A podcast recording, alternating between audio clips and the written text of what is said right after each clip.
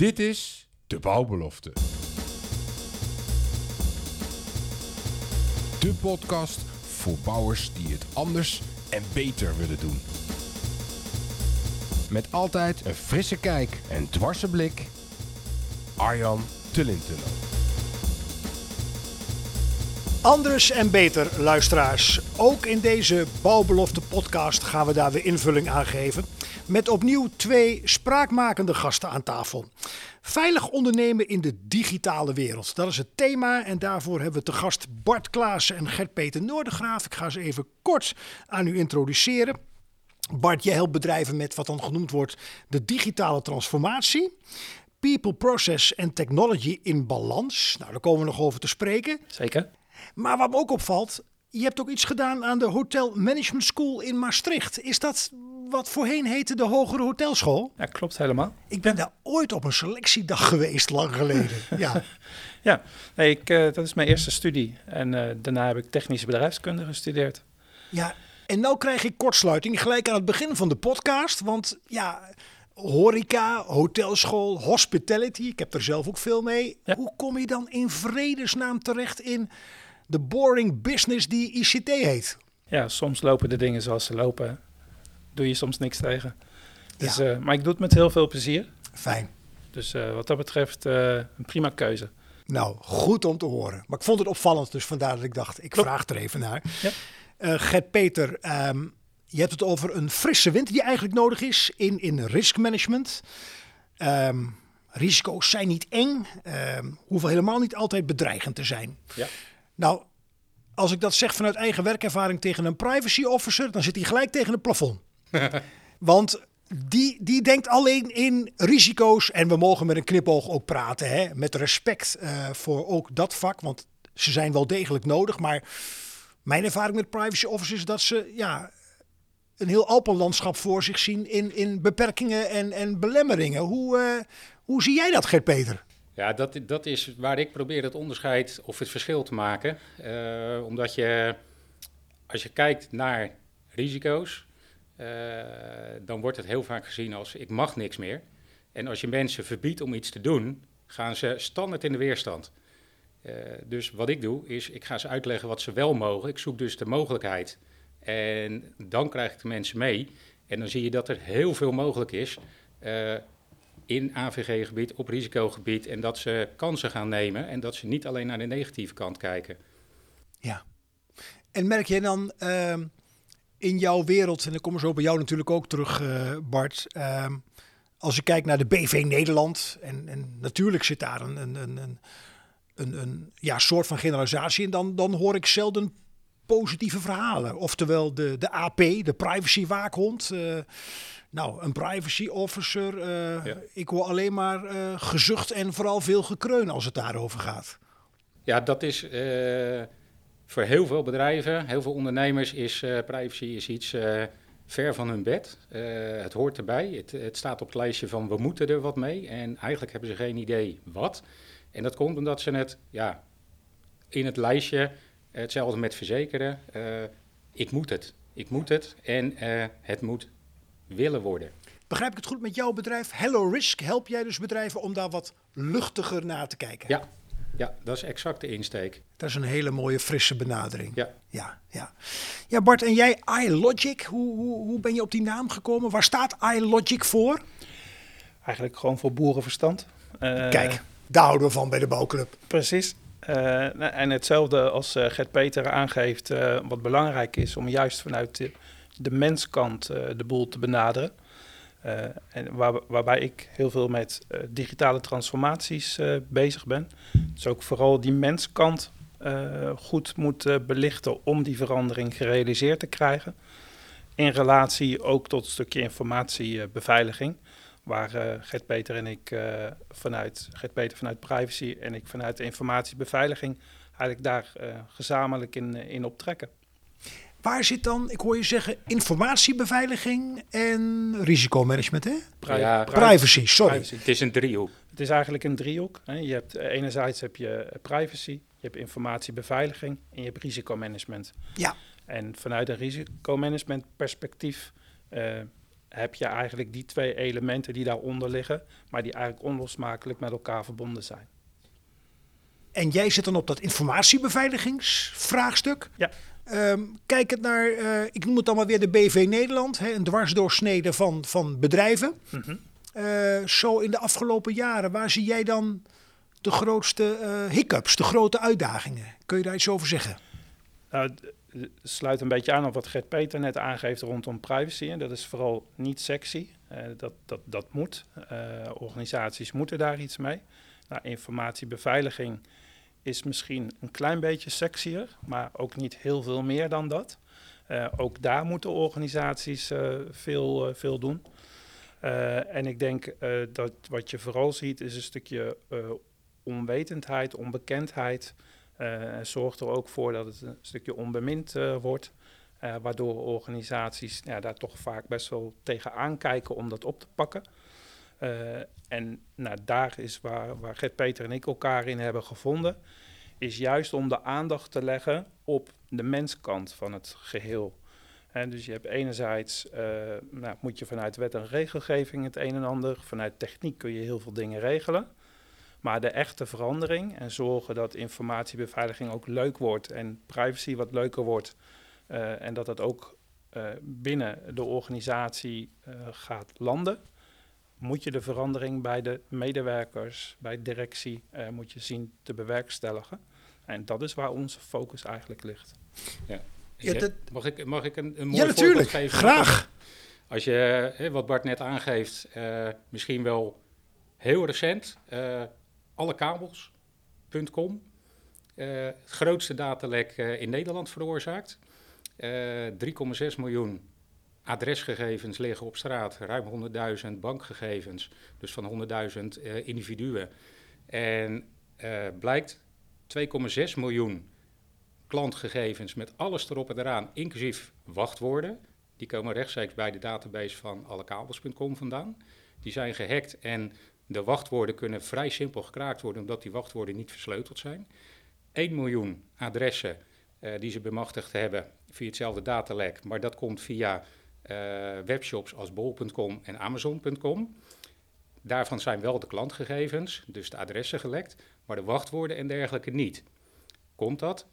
Bol.com, Amazon.com hebben informatietechnisch beveiligingsmaatregelen getroffen om die wachtwoorden te versleutelen. Dat zit daar helemaal in het DNA. En allekabels.com heeft er nooit over nagedacht. Die heeft gewoon, ja, eh, je kan bestellen op die site, je maakt een inlogcode aan.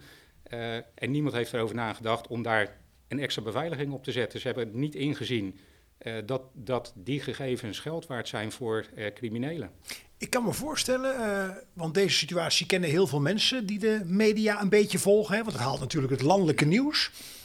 Um, stel um, een, een, een, een, gemiddeld MKB-bedrijf, toch, toch, toch de, de werkelijke economische motor van ons land. Ja.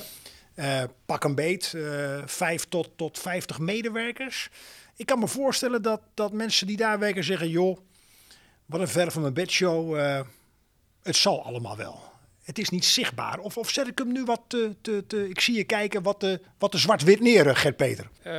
Ja, op zich wel. Vertel. Want, nou, een zaak als allekabels.com, uh, ik heb... Ik, heb niet uh, in het beeld hoeveel uh, werknemers daar precies zitten, maar dat is niet per definitie een bedrijf met 3, 4, 5, 6, 700 man personeel. Dat kan heel makkelijk de uit de kluiten gegroeide webwinkel zijn. Die begonnen is twee, drie jaar geleden met een paar man en steeds groter geworden. En nu met 10, 50 man deze, deze omzet heeft en deze positie in de markt heeft ontwikkeld. Ja. Dus, dus, het begint heel klein. En juist als je die kleine omvang hebt en je wil lekker gaan groeien, dan is het zaak om stappen te zetten, om na te denken. En dat is wat ik, ja, wat ik probeer bij mijn klanten aan te geven en wat Bart en ik proberen, om het de mens mee te laten groeien met de ontwikkelingen en uh, niet klein te blijven denken. Durf als, als MKB-ondernemer ook ergens van uit te gaan van wat nu als wij straks echt uh, de leider in deze markt worden. Dan moet je daar nu actie op ondernemen, want als je dat gaat doen op het moment dat je daar bent, dan ben je te laat. Ja, snap ik. Kunnen we wat, je, wat je natuurlijk ziet is dat heel veel organisaties in de waan van de dag gewoon hun dingen aan het doen zijn. Uh, en zeker op het gebied van privacy en informatiebeveiliging vaak onvoldoende bewustzijn van hé, hey, daar moeten we ook in gaan doorgroeien. En, en daar moet je je ook als organisatie in doorontwikkelen. Nou, juist op dat stuk, ehm, daar zie je dat er vaak ja, dat, dat, dat eigenlijk gewoon vergeten wordt. En op een gegeven moment heeft men een bepaalde status bereikt als organisatie, een bepaalde mijlpaal. Ja, en dan zie je eigenlijk uh, dat men denkt van, oh jee, maar we moeten met privacy nog iets, of we moeten met informatiebeveiliging nog iets. Uh, en dan moeten we in één keer het een en ander doen. Alleen Bart, wat ik me afvraag, wordt die vraag wel gesteld? Want jou, wat je schetst kan zomaar een groeiscenario zijn, ongeacht de sector waar je in zit. Ja. Maar vraagt men zich überhaupt wel af op managementniveau, of er nou een managementteam is of een directieteam van oeps, leuk uh, Bart, uh, leuk uh, Gert-Peter, we hebben die plannen, maar hebben we daaraan gedacht? Terechte vraag. en dat is ook wat, wat vaak ontbreekt. Men, men is zich gewoon onvoldoende bewust van dat men hier iets mee moet. Waar, waar komt dat door? Uh, nou, wat ik denk ik aan het begin ook al zei, het is, het is uh, toch een apart vakgebied. Het is niet heel populair, uh, want ja, het, vanuit de wet moet ik iets. Dus nou, hè, ga ervoor zorgen dat je daaraan voldoet, want anders krijg je een boete. Ja, dus je moet iets vanuit dwang. En dan en je moet dat naar willen krijgen. En je moet dat uh, zien om te buigen naar iets van dat het voor jou als organisatie ook een, een voordeel gaat geven. Om je een voorbeeld te geven, um, um, informatiebeveiliging, dat kun je zeg maar op basis van een ISO-certificering aan de buitenwacht laten zien uh, dat jij voldoet aan bepaalde spelregels. Um, nou, dat kan je als een last uh, beschouwen, maar je kan dat ook meenemen vanuit die organisatie naar hun klanten van kijk eens, wij voldoen uh, aan die spelregels. Uh, dus op het moment dat je met ons zaken gaat doen, ja, je gegevens, daar gaan we op de juiste manier mee om. We hebben op de juiste manier hebben wij uh, de boel ingericht. Dus we kunnen niet uitsluiten dat er iets gebeurt, maar wij acteren wel om zo goed mogelijk met jouw gegevens om te gaan. Ja. En, daar, en daar, ligt, daar ligt nou net zeg maar, de crux dat je dat dus probeert om te draaien van moeten naar willen. Van moeten naar willen. Eh, dan, dan, dan hoor ik mensen denken, onze luisteraars en iedereen die, die er wel eens over leest, ja, dat is mooi gezegd. Maar dan kom je weer terug. Ik zie je lachen, Gert-Peter, voor de luisteraars. Ja, dat, dat, dat is mooi. Alleen, ja, de Engelse term is even die binnenkomt, sense of urgency. Ja. In de waan van de dag. Ja. Met alle gedoe met al het gedoe. Um, ja, uh, lees ik over zo'n situatie als met allekabels.nl, maar ik denk dan toch onbedoeld, dat is een soort ver van mijn bedshow. Ja. Dus van, van moeten naar willen, die wens die snap ik. Maar heeft er ook niet te maken met, um, als je kijkt naar hoe bedrijven organiseren, dat een gemiddeld, en dat zeg ik met een hele vette knipoog, uh, ook voor de luisteraars, een gemiddeld managementteam, dat de leeftijd uh, nou 45 plus is. Die hebben wel een smartphone, want die vinden het hip om uh, tegenover de kleinkinderen en de kinderen te kunnen zeggen: we doen wat met Insta en met Facebook. Maar feitelijk hebben ze werkelijk geen flauw idee wat er allemaal gebeurt in die wereld. Dus, dus als je kijkt naar, naar hoe we bedrijven organiseren vanuit de klassieke bedrijfskunde, dan loopt onderwijs ook achter. Eigenlijk zou ieder zichzelf respecterend MT of directieteam uh, eh, ICT als volwaardige managementpositie moeten hebben. Ja, nou, Sterker nog, naar Den Haag kijken, naar de formatie van een nieuw kabinet. Uh, Macron heeft het al geregeld bij zijn laatste kabinet. Dat is een jonge gast, ik weet niet of jullie dat weten, uh, begin 30. Die, die, heeft een volledige ministers, die heeft een volledige ministersfunctie uh, om daarmee bezig te zijn. Ja. Her, her, herkennen jullie daar iets in? zeker. als, je, als je gaat kijken naar wat gemiddeld in een bedrijf gebeurt, is nog steeds inderdaad ouderwets. HR, logistiek, ja. finance, sales. Noem maar op. Dan heb je het wel een beetje gehad. Ja, dat is. Uh, en uh, als je wat verder bent, dan heb je een CISO en je uh, oh, ja. privacy officer. En, maar alles is nog steeds vanuit hun eigen bunkertje, vanuit hun eigen kokonnetje. want heel veel bedrijven zeggen, ja, maar oké, okay, dat valt onder de afdeling finance. Daar, daar, daar plaatsen we... de PO onder, de ja, privacy officer. De privacy officer onder. Uh, en uh, IT die heeft dan wel, want heel veel bedrijven hebben wel zoiets, ja, daar moeten we wat mee, uh, dat is wel belangrijk. Dus dat is weer een aparte. Maar die praten ook niet met elkaar. Sterker nog, als de privacy officer iets wil weten over IT, dan, dan wordt het bijna een strijd. En als ze met elkaar gaan praten, op de manier zoals Bart en ik eh, bezig zijn, en dat we eh, uitleggen waar eh, de overeenkomsten zitten tussen die, die gebieden en hoe ze elkaar kunnen versterken, dan begin je te zien van, hé, hey, wacht even, dat is best interessant. Want de input die hij nodig heeft, die heb ik hier standaard liggen. Dus in plaats van dat hij daar drie maanden mee bezig is, kan ik hem in vijf minuten de informatie geven. Daarvoor, daardoor kunnen we die deadline op dat project wel gaan halen. En dat werkt dus vele malen makkelijker. Alleen, je, je ziet het bij start-ups, zie je, die hebben er geen problemen mee. Die hebben de, de business heel anders opgebouwd. En, uh, In welke zin, maak het eens specifieker, Gerpeter. Waar hebben ze geen problemen mee? Die hebben geen problemen met die, uh, ja, noem het maar die eigen kakonnetjes waarin, uh, waarin traditioneel management blijft zitten. die kijken breder. Die kijken echt naar, wij hebben een doel op de muur gezet, die stip op de horizon hebben we gezet, letterlijk op de muur. Daar willen we naartoe. en wat we tegenkomen, daar, gaan we, daar gaan we naar kijken. En als we zien van, hé, hey, via links gaan we er komen, maar we kunnen ook via rechts. Dan kijken we wat voor ons de beste weg is. En uh, ze blijven flexibel, ze blijven uh, alert om te kunnen bijsturen. In plaats van dat ze heel lang vooruit een, een koers gaan bepalen en daaraan vasthouden. En, en dan achteraf gaan kijken, ja jeetje, hadden we anders moeten doen. zeg maar het, het wendbare plezierjacht ten opzichte van de oceaanstomer. Ja. Ja, maar dit is ook precies waar we vanuit digitale transformatie eigenlijk ook mee bezig zijn. Uh, heel veel organisaties die zijn nog van, van binnen naar buiten gericht. Klopt. En, en, wat je eigenlijk moet, moet doen, is dat je van buiten naar binnen gaat kijken. En dat je dus jouw specifieke klant centraal gaat stellen. En van daaruit gaat redeneren. Uh, ja, maar je... ik ben nou even advocaat van de duivel hoor. Maar sinds banken zeggen dat ze de klant centraal stellen.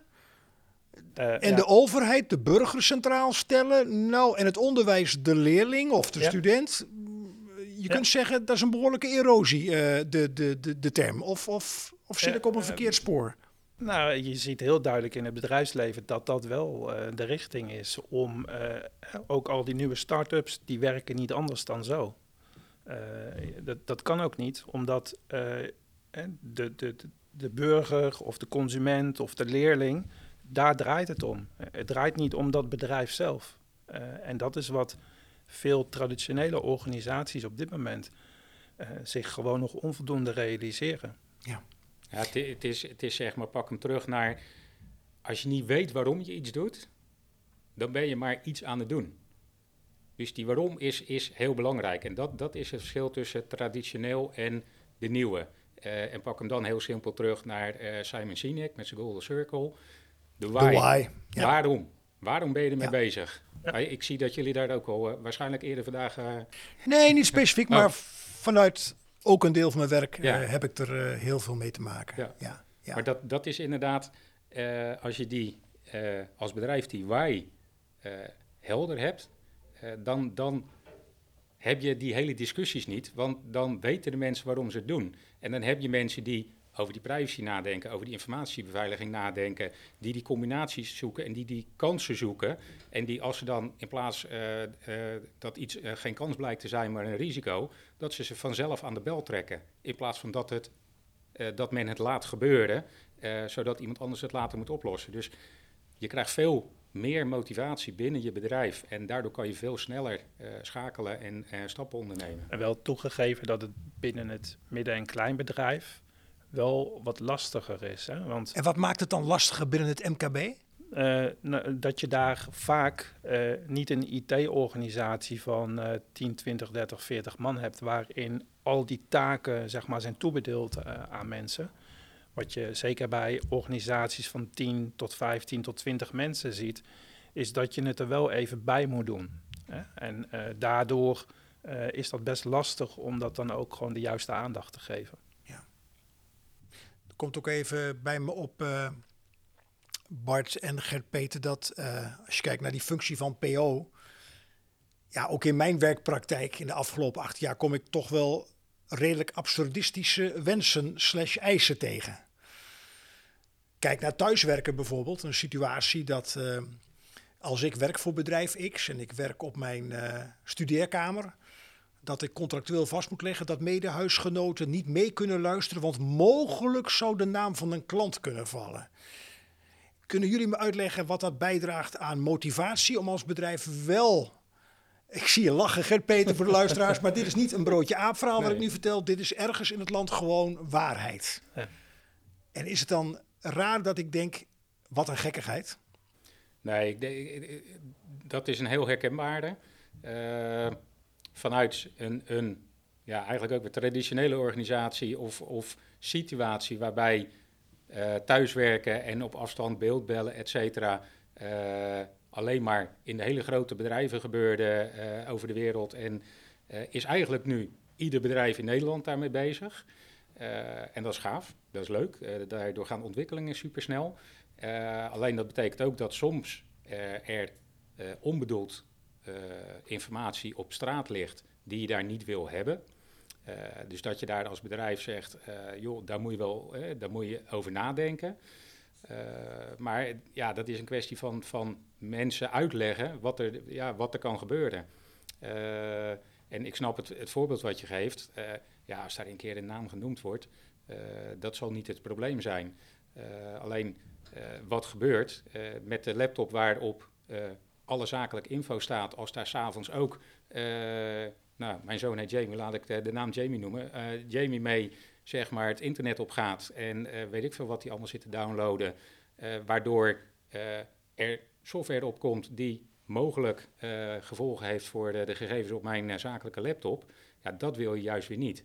Dus de nuance in waar je de nadruk op legt over waar je op moet letten voor thuiswerken, ik denk dat dat wel, ja, dat, dat mag je wel, wel roepen. En daar, daar moet je gewoon kijken wat, eh, wat eh, plausibel is en niet. Ja, en daarin eh, hebben we eigenlijk wel een, een tweede aspect waarin we ons nadrukkelijk onderscheiden. Noemde ik daar straks, zeg maar, ook aandacht voor, de, voor die menskant.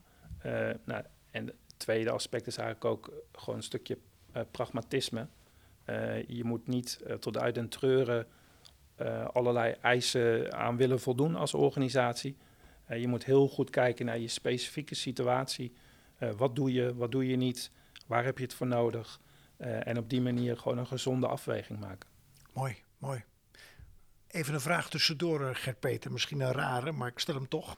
Je mag een keuze maken. Wel of geen ontbijt 's morgens?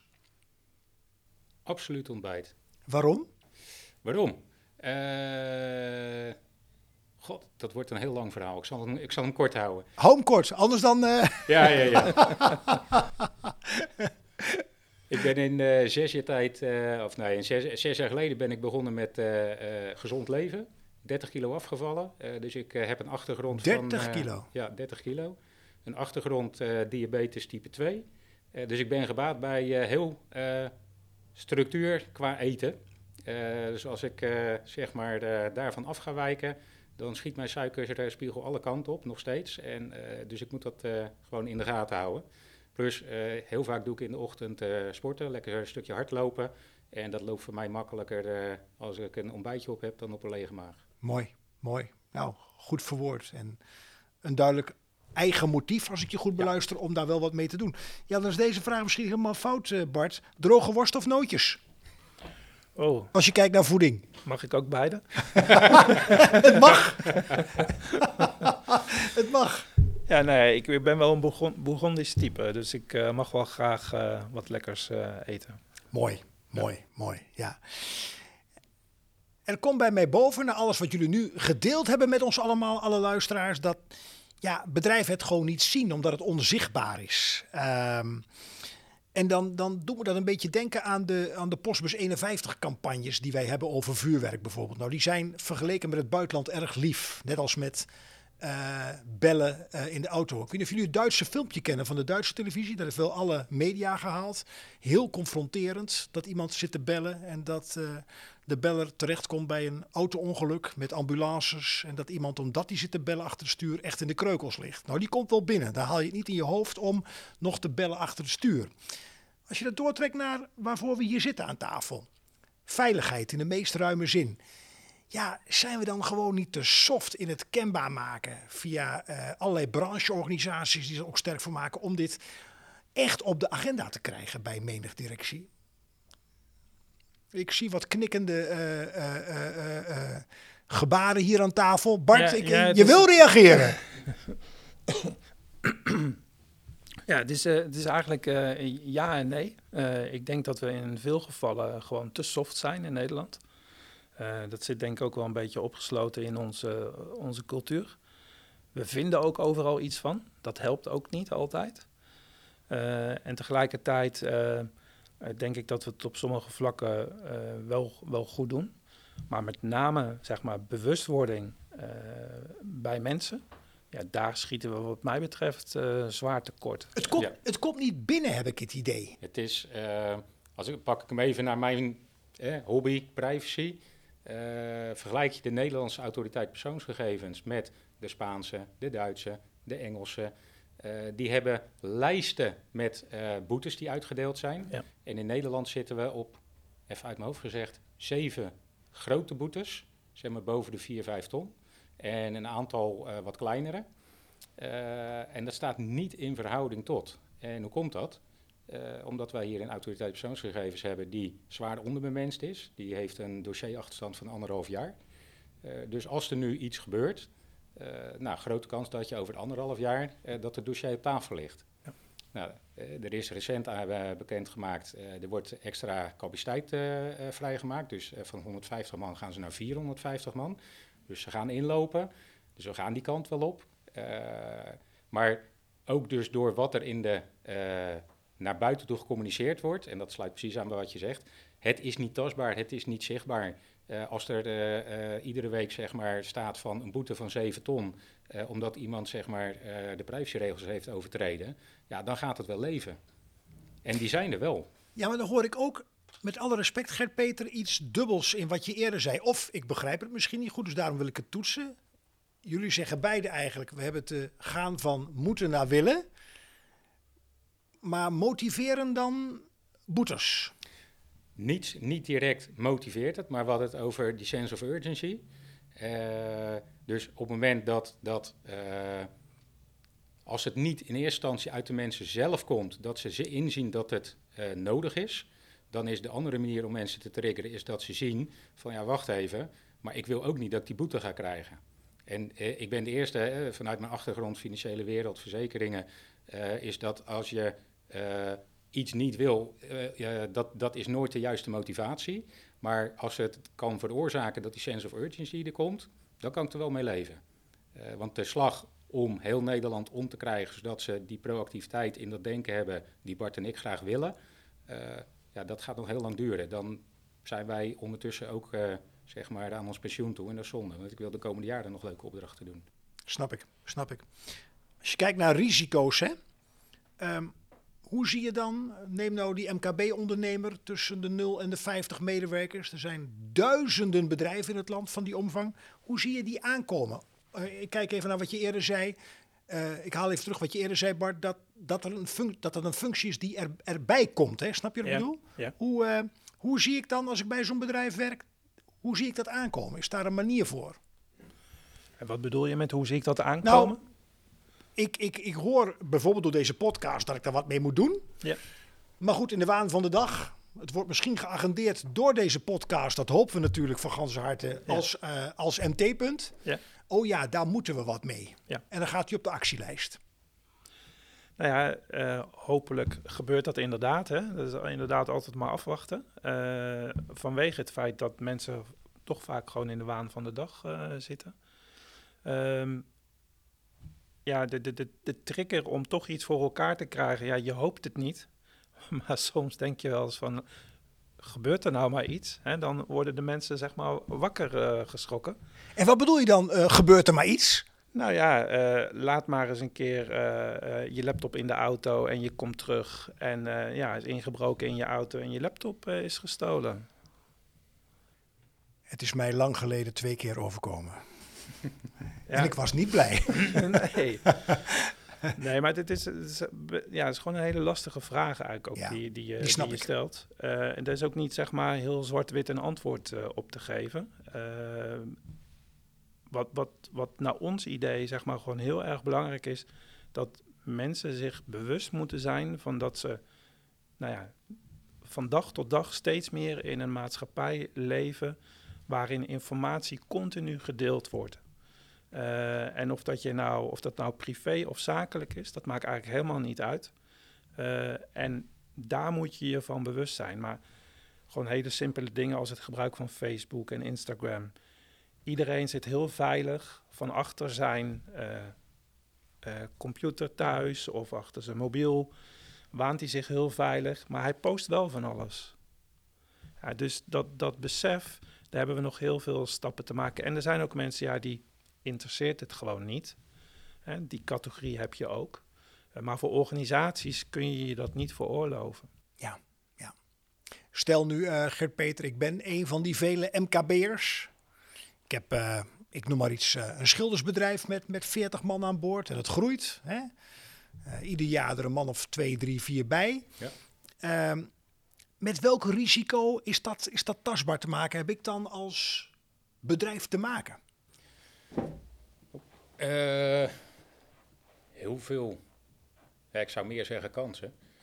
Als je elk jaar netjes, uh, netjes groeit, dan, dan doe je iets goed. Dus dat betekent dat je uh, oog hebt voor wat er in de markt gebeurt en dat je daarop inspeelt. en als je elk jaar dat voor elkaar krijgt, dan is er ergens in het, in het traject heb je oog gehad voor de negatieve kant van, van, de, van de groei. Want anders zou je niet ieder jaar die groei kunnen realiseren. Dus aan de ene kant denk ik, bedrijf wat ieder, ieder jaar netjes gewoon kan uitbouwen. wat daar aan risico op de loer ligt, is dat die waan van de dag gaat overheersen. Dus dat je stopt met die stip op die horizon te bekijken en gaan we nog allemaal dezelfde kant op. Want de, kans dat je zeg maar uh, voor, de, voor de ploeg uit gaat lopen, uh, die, dat wordt een hele grote.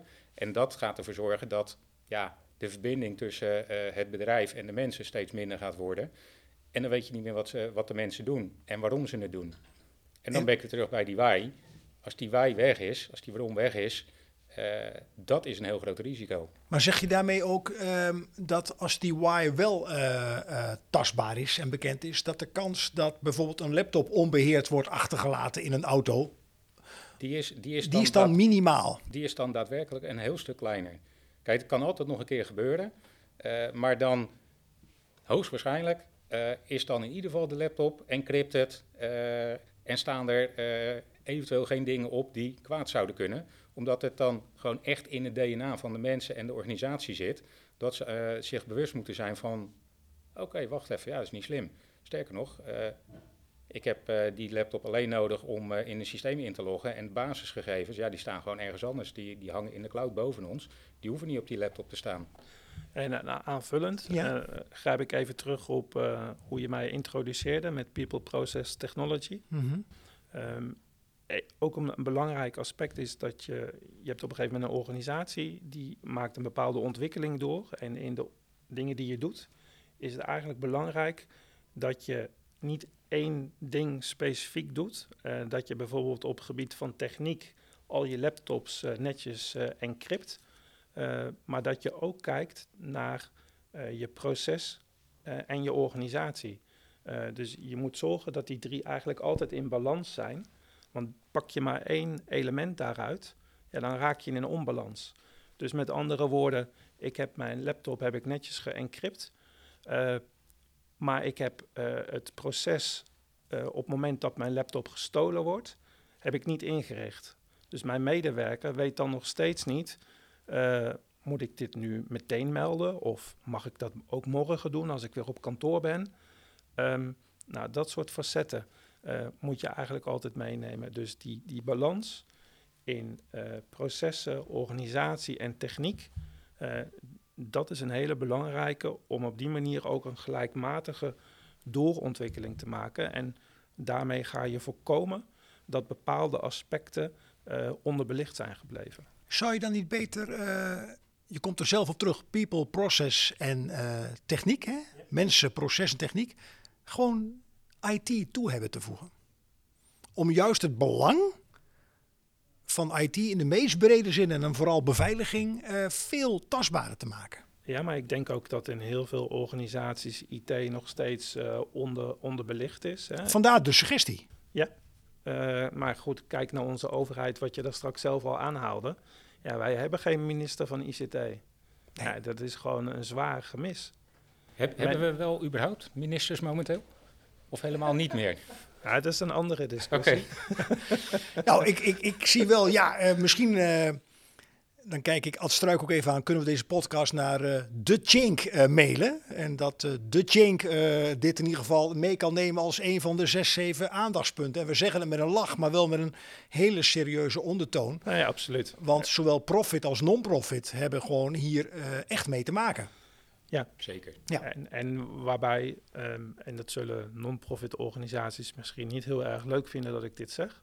eh, maar wat je, wat je ook heel veel ziet, is onvoldoende eh, inhoudelijke eh, expertise om invulling te geven aan de rol die iemand op een gegeven moment krijgt toebedeeld. Ja. Dat is echt een heel groot probleem binnen dat soort organisaties. Nou, eigenlijk een, een extra argument voor De Chink om Ja. dit eh, mee te nemen in, eh, in zijn agenda. Ja. Ja. Ja, Ja. zeker. Heren, ik heb ook nog tien kaarten voor me liggen. Ik begin even met jou, Bart. Je mag er eentje kiezen, 1 tot en met 10. En dan stel ik de vraag en dan mag je hem beantwoorden als je wil. Nou, nummer 7. Nummer 7.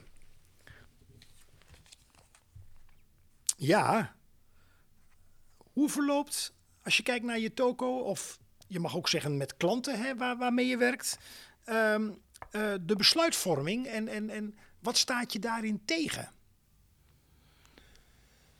Ehm, de besluitvorming ehm, bij organisaties waar ik actief ben eh, is soms eh, moeizaam. In die zin een stukje onbekendheid. Het kost heel veel tijd om, om mensen zeg maar, mee te nemen in een bepaald gedachtegoed. Het is super belangrijk om op het moment dat je start, dat je je omgeving meeneemt in het gedachtegoed wat je eigenlijk zelf aan het ontwikkelen bent. Want op het moment dat je alleen maar met het resultaat komt, ja, dan, dan heb je ze onvoldoende meegenomen. En dan heb je echt een hele zware, zware dobber. En dat is denk ik wel de, de belangrijkste les die ik in de afgelopen jaren geleerd heb. Om juist eh, eh, management, eh, directieleden, mensen van de RVB op die manier zeg maar, mee te nemen in dat proces. Zodat dat gedachtegoed ook bij hun eh, zeg maar, goed beklijft. En daarmee ook eh, keuzes kunnen maken. En merk je ook, eh, waar we het eerder over hadden, dat de leeftijd toch vaak, met alle respect, ik ben zelf ook ver boven de 45, eh, wat ouder is. merk je ook dat dat, nou mag ik zo vragen, dat zou dan eerder de bewustwording hinderen dan bevorderen. Ja, dat is toch eigenlijk best wel een schokkende constatering. Eh, ja, maar des te meer reden ook voor ons. En, en daarom, eh, dat is waar wij ons dus ook heel erg op focussen, om het vooral pragmatisch en naar de mens toegericht eh ja, te organiseren en, en resultaten proberen te boeken. Want ik kan jouw organisatie prima ISO 27001 certificeren. En dan heb je het stempeltje. Maar ja, eh, het is dan maar even de vraag of dat jij eh, in, je, in je normale doen en laten je ook heel erg bewust bent van dat feit. Nou, ik durf te beweren dat dat niet zo is. Die snap ik. Eh, dus daar, ligt, daar ligt de noodzaak, en, maar ook tegelijkertijd vanuit ons perspectief gezien ook de kracht. Maar zijn we dan ook niet ehm, een beetje maf met z'n allen in ons mooie land? Dat als maar een mooie plaquette ISO XIZ aan de muur hangt, dat we de schijnzekerheid creëren dat het allemaal perfect werkt. En we weten allemaal dat het niet zo is. Dat durven wij hier gerust te zeggen. Als friskijkers en dwarsdenkers eh, in alles wat we doen. Maar de systematiek is nog steeds zo dat het wel zo werkt. Ja, Oké, nou, dat is een helder antwoord. dat is een mooie constatering hier aan tafel. Eh Gert-Peter, ook voor jou even een vraag eh, richting een afronding van deze eh, podcast. Welk nummer kies jij? Vier. Jij kiest vier. Nou, dan gaan we eens kijken wat erop staat.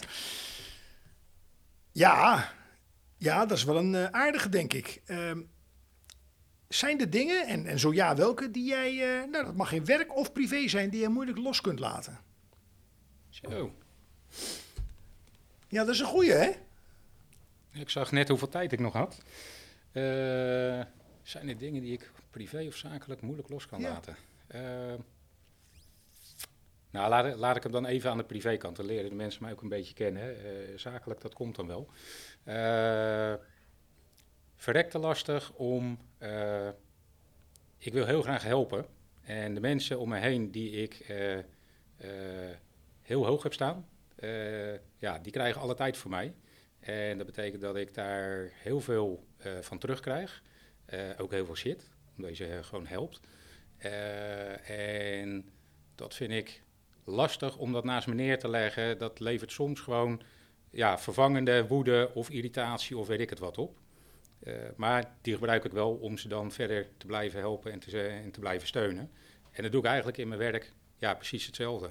Ja, dus van, van tegenslag en sores krijg jij energie. Ja.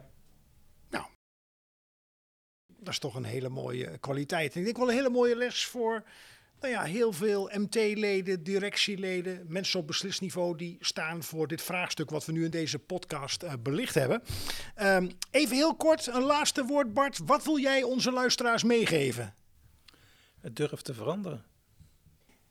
Ja. En, en durf, durf uh, uh, ook een keer tegen de stroom in te gaan. Ja. Keet gezegd, het meervoud van leven is lef. Ja. Nou, dus we wensen, dat hoor ik je zeggen, uh, iedereen veel lef. En jij, eh, Gert-Peter, wat wil jij iedereen meegeven? Wat ik iedereen mee wil geven, uh, zoek de mogelijkheden en niet de beperkingen. Oké. Nou, dat is een hele mooie. Die resoneert nog even na, bij mij in ieder geval. Ja, ik heb zomaar het idee dat we ook wat betreft de thematiek in deze podcast nog even door zouden kunnen gaan. Wie weet komt er een vervolg, want de wereld draait gewoon door en is aan verandering onderhevig, zo ook wij. Um, Bart Klaassen, hartstikke bedankt. Gert-Peter Noordegraaf, hartstikke bedankt. Uh, dit was de Bouwbelofte podcast live opgenomen in Brasserie Guus in Zwolle. Ik zeg tot de volgende Bouwbelofte podcast.